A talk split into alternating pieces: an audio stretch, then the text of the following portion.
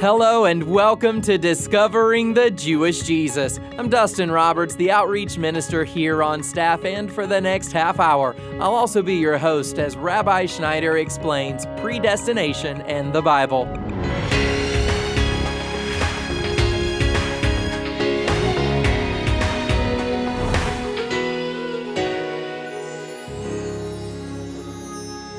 Well, unless you're a scholar of church doctrine or theology, you may not be familiar with the controversy surrounding the subject of predestination and election. The topic is complex and it's of vital importance, though, because the Bible tells us that our ways are not God's ways. And so, Rabbi's message today is really going to shine a light on the sovereignty of God. If you've got a pen and paper handy, make sure to grab it because this is going to be a great day to take some notes. Father God, we just ask you for a spirit of wisdom and revelation now to understand your word and to understand you and your nature. In Yeshua's name, amen. I am talking about how the plan of salvation that we see revealed in the Hebrew Bible that we call the Tanakh, which is often referred to as the Old Testament, is identical to what we find in the New Testament. How were people saved in the Hebrew Bible? Beloved, they were saved through God's sovereign choice of them. And because God chose an individual, He then gave them faith. That's how Israel got saved. Israel as a nation was chosen out of all the peoples on the face of the earth, according to the book of Deuteronomy, chapter 7, verse 6 and 7. God didn't choose them because they were great, but because God loved them. In the same way today, individuals come to know God because of His sovereign choice. In the book of Romans, chapter 9, Paul is asking this question.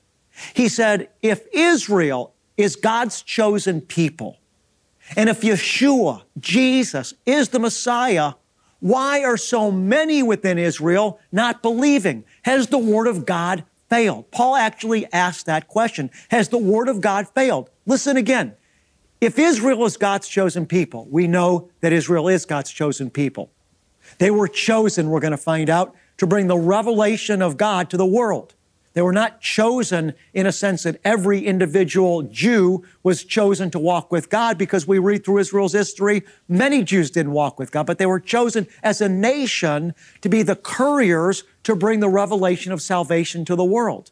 The prophets were Jewish. The scriptures came to us through the Hebrew people. And ultimately, Messiah himself came to us through Israel. So the nation of Israel was chosen but not every individual Jew in Israel was chosen. This is why God said to Elijah, I've reserved 7,000 for myself that have not bowed to the knee of Baal. So listen once again. We're in Romans chapter 9, and Paul is asking the question Israel's God's chosen people. Jesus is the Messiah, but so many within Israel are not believing. Paul asks, Has the word of God failed? If Israel's God's chosen people and Yeshua is the Messiah, and so many within Israel are not believing, has something gone wrong? Has God's plan failed? And Paul answers the question absolutely not. And the way, beloved one, that he answers the question is by showing us that not everybody born into the nation of Israel was chosen to know God. Now, I know at this point, things are really beginning to feel a bit controversial. What is he saying here for some? So I want to ask you, if you would please, just to hear me out and to be patient because I'm just going to be sharing with you, beloved ones, the Word of God. And I know that there's balance to what I'm going to teach you today, and I'm going to try to bring balance to it. But what I'm sharing with you is really important because when you understand the truth of what I'm going to share with you, it will really solidify you in your walk with God. So once again, Paul is going to answer the question. Listen, God's word has not failed. Although many within Israel have not believed, Romans chapter 9, it's not as though the word of God has failed. And Paul shows us this now by quoting to us some truths from the Bible. Let's begin Romans chapter 9 today. And I want to begin reading in verse number 10. Paul says this, and not only this, but there was Rebekah also when she had conceived twins by one man, our father Isaac. So Rebecca is pregnant. There's twins in her womb. Okay, verse number 11. For though the twins were not yet born, and had not done anything good or bad, so that God's purpose, according to his choice, some translations read election, that's his choice, according to his choice would stand, not because of works, but because of him who calls. It was said to her, The older will serve the younger, just as it is written, Jacob I loved, but Esau I hated.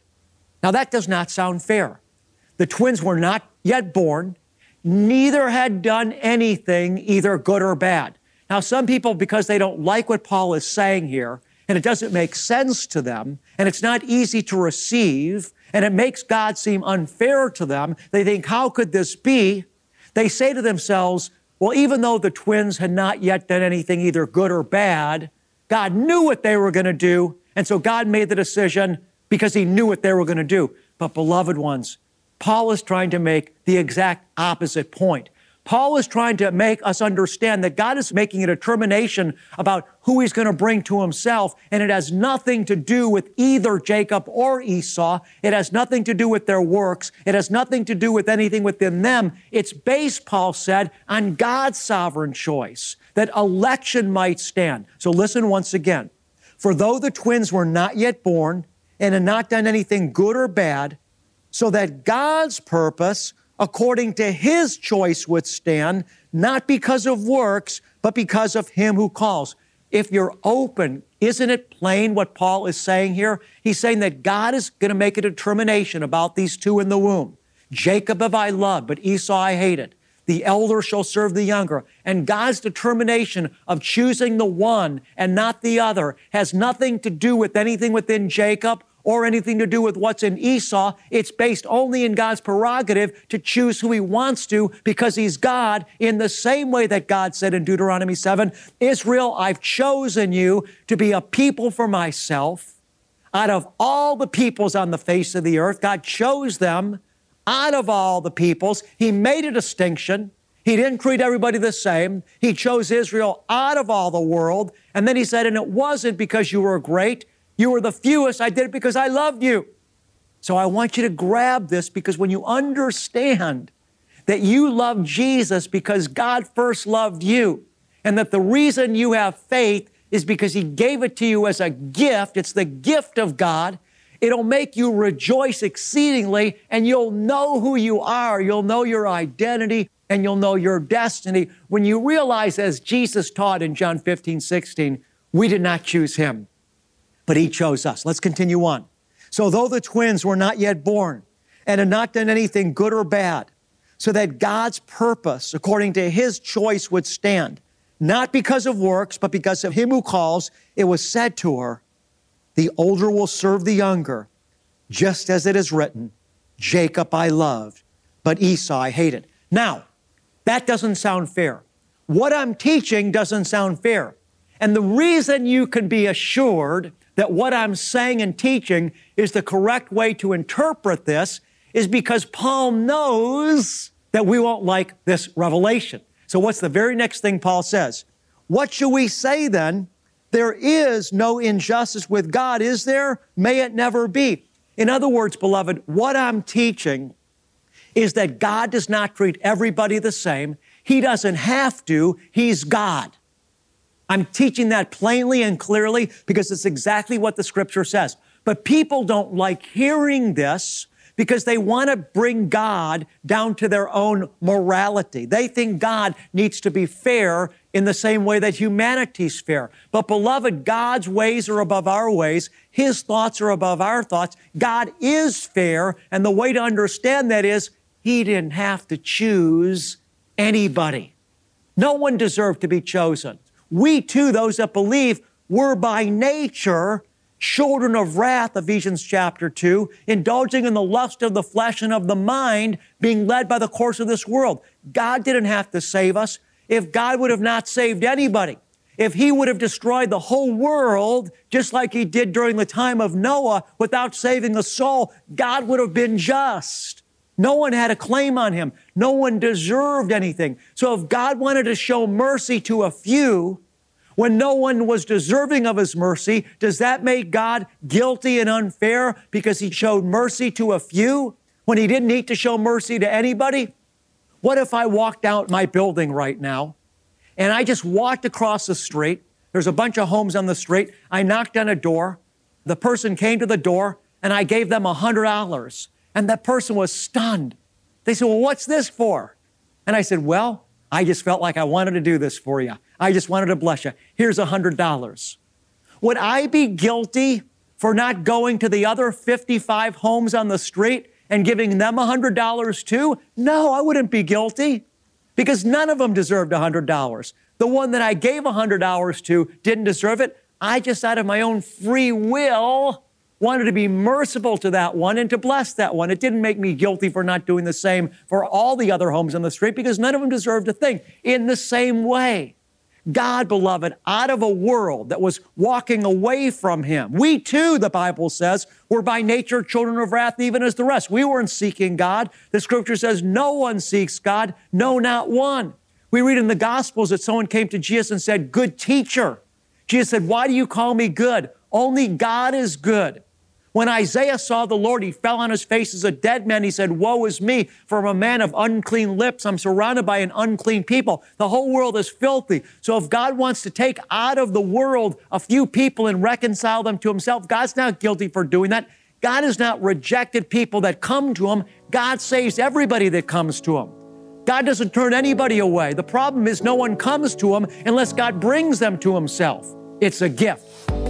You're listening to Discovering the Jewish Jesus with Rabbi Schneider. And as Christians, discerning God's voice amongst life's conflicting voices is challenging. And that's why Rabbi Schneider has created a free, powerful new talk, a guide to hearing God's voice. He'll equip you with tools so you can clearly know when God is speaking. Don't wait. Go to myfreegift.com forward slash hearing. That's myfreegift.com forward slash hearing and claim your free copy to start transforming your spiritual journey today. Just as this program has been a blessing to you, you can multiply the blessing with others. It's simple when you become a monthly partner. Give a financial gift of any amount today or set up your monthly automated gift by calling this number 800 777 7835. That's 800 777 7835. Or you can visit discoveringthejewishjesus.com when you give, you're equipping others for Jesus' return. And now, here is Rabbi Schneider. Let's continue on. What I'm sharing, it doesn't fit the world's framework of being fair, but it fits the way God is able to be fair. The reason you can be assured that what I'm explaining is true, beloved, the way I'm explaining it, is because Paul tells us how people will react and the way that people will react, Paul says, is exactly the way perhaps some of you are reacting. So Paul says in the very next verse, he says, What should we say then? Paul asked the question because he knows, I'm in verse number 14, he knows that what he's saying doesn't seem fair to humankind.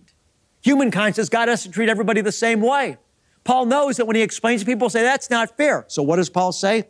What should we say then? There is no injustice with God, is there? In other words, he knows people are going to say, Is God unjust? That seems unjust. Is this an unjust God that we believe in? Paul says, What should we say then? There is no injustice with God, is there? May it never be. Now, notice, beloved one, the next verse. For he says to Moses, I will have mercy on whom I have mercy. I will have compassion on whom I have compassion. In other words, God can show mercy to who he wants to. Just like I gave the analogy of my walking out of my building, 55 homes on the street. I haven't done a thing for any of them. None of them have done a thing for me. No one owes me anything. I don't owe anybody anything. But I just decide, you know what? I want to go bless somebody on that street. I walk up to one of the homes again, knock on their door. They come to the door. I give them a $100 bill. They said, Wow, what's this for? I say, Nothing. I just want to bless you. I turn around and walk away. They're like, Wow. I'm not guilty for not giving the other 54 homes a $100 bill. So once again, God says, I will have mercy on whom I have mercy, and I will have compassion on whom I have compassion. So then, it does not depend on the man who wills or on the man who runs, but on God who has mercy. Once again, it doesn't depend on who we are or what we do, but it depends on God that has mercy. Now, a lot of people hear what I'm teaching and they just won't let themselves receive it. They want to bring it back to themselves. The reason that God would be merciful to one and not another, they reason, is because something about the person. God foreknew the person was going to choose him. God foreknew the person. That's exactly the opposite of what Paul's saying. Paul just got done saying here it does not depend on the man who wills or on the man who runs, but it depends on God who shows mercy. It's the same thing, beloved, we looked at in the book of Ephesians, chapter 2, that we also were by nature, all of those that are born again and believe, that we also were by nature children of wrath, even as the rest. We were dead, Paul said, in our transgressions and sins. What was the difference? Paul says in verse number 4 of Ephesians 2, but God. That's the difference. Not who we were, but God, because of the great love with which He loved us made us alive together with Christ. By grace you've been saved through faith, and the faith is not of yourselves. It is the gift of God that no one should boast. Do you see, church, the similarity? Will you receive the Word of God today? Throw out your own understanding. Throw out your own limitations. God's ways are not your ways. The Word of God is clearly revealed, and I'll continue, beloved, by the grace of God, to show it to you today. I hope that you'll be able to receive it. Now, what many people argue is that, well, God chose some because the scripture definitely speaks about God choosing. For example, I read in Ephesians chapter 1, verse number 4, that God chose us, the exact word, God chose us in Him before the foundation of the world. Peter writes, to those that are chosen. So there's no question that the word chosen is used in the Bible, as is the word predestined used in the Bible. God predestined us, we read in the book of Ephesians, chapter 1, to Himself. We read in the book of Romans, chapter 8, whom He chose, He also did predestine to Himself. People say, okay, I see it in the Bible. No one can argue with the concept of being chosen or with the concept of being predestined, because if you're going to argue that there's no such thing as being chosen, or there's no such thing as being predestined, well, you might as well just throw out the Bible because it's in the Bible. Let's go to the book of Romans, chapter 8. I'm going to show you the same concept. Romans, chapter number 8. The grass withers, the flowers fade, hallelujah, but the word of the Lord abides forever. Look in verse number 29. For those whom he foreknew, he also predestined to become conformed to the image of a son. Now, what does it mean, those whom he foreknew? Paul doesn't say there that he foreknew what you were going to do. And because he foreknew that you were going to choose him, he predestined you. That's exactly the opposite of what Paul is saying. Paul is saying he foreloved you, he foreknew you. As he said in the book of Ephesians, you were chosen before the foundation of the world. Because you were chosen before the foundation of the world, Ephesians chapter 1, verse 4, God predestined you to himself. Do you get it, beloved? His choice of you was not dependent on you. He did not choose you because he saw that you were going to choose him. Let me say it again. He did not choose his people. He did not choose you, beloved, or I or any other believer because he saw that we would choose him. That would make his choice of us dependent on our choice of him. But Paul just went out of his way to say it did not depend on the man that wills or the man who runs, but on God who shows mercy. He shows mercy to whom he wants to show mercy to. Before the twins were born, neither having done anything either good or bad, in order that God's purpose according to his choice might stand. He did not choose you and I, and as a result of that, predestined us to himself because he saw that we were going to choose him. When the scripture says in Romans 8 29, whom he foreknew, he also did predestined to himself. It means that God chose us before the foundation of the world, and because we were chosen, beloved, in him, before we were born, just like Jeremiah was chosen in his mother's womb, because we were chosen, beloved, he brought us to himself. Jesus hits this head on in John 15, 16. He says to his followers, He said, You did not choose me, but I chose you. You were chosen by God. Why would any of us want to resist that? To know, beloved, that you were specifically, personally chosen by your Creator to be His before the foundation of the world, to be in relationship with Him, to be holy and blameless in love before Him. Beloved, why would you not want to receive that? God loves you. He's always loved you. He'll never love you any more, beloved ones, than He does right now.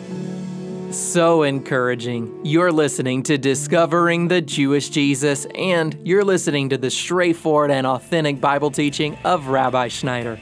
Well, today's message, it was a tough one because it doesn't fit the world's framework for talking about what's fair. But God knows us, and He knows exactly what's needed to bring about His plan into your life. And we can be sure that He is always, always faithful.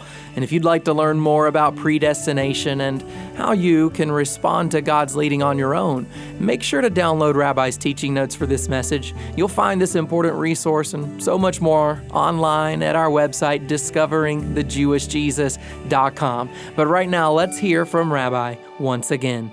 This is a beautiful few verses of Scripture. Proverbs chapter 11, verse 24 and 25. Hear the word of the Lord. One person gives freely, yet gains even more. Another withholds unduly, but comes to poverty. A generous man will prosper. Whoever refreshes will be refreshed. He who waters will himself be watered. It's so true. God is a giver. Love gives. God so loved the world that He gave. Jesus said, He that gives is greater than he that receives. I just want to encourage you and I to walk in a spirit, beloved, of generosity.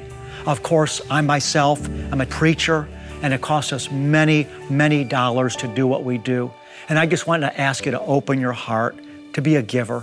If God's using this ministry to truly bless you, beloved, would you sow financially back into it? I believe, according to the Word of God, you'll be refreshed for your obedience. Thank you. God bless you, and shalom.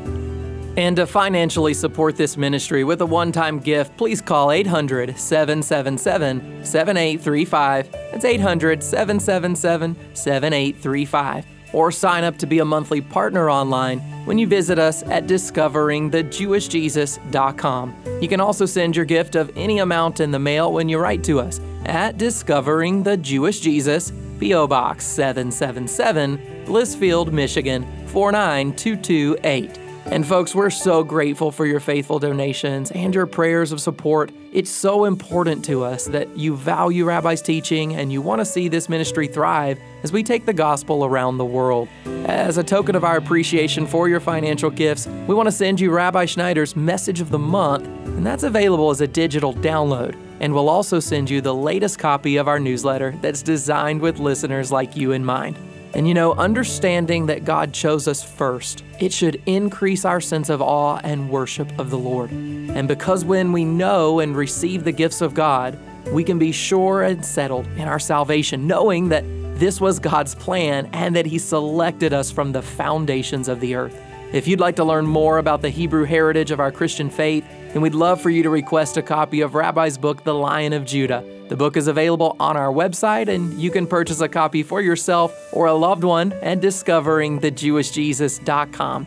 And now to say a blessing over us today as we wrap up this message titled Predestination and the Bible. Here is Rabbi Schneider. What I love about the Aaronic blessing is that it did not originate with man. The words actually proceeded from the very essence of God Himself. The blessing comes from the book of Numbers, chapter 6. So listen to these words and receive the blessing of the Lord into your life today. Yavarecheche Yahweh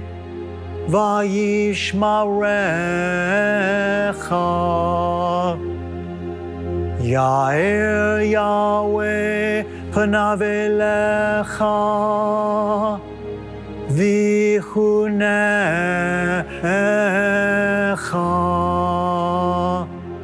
יישא יהוה פניו אליך והשם לך. שלום.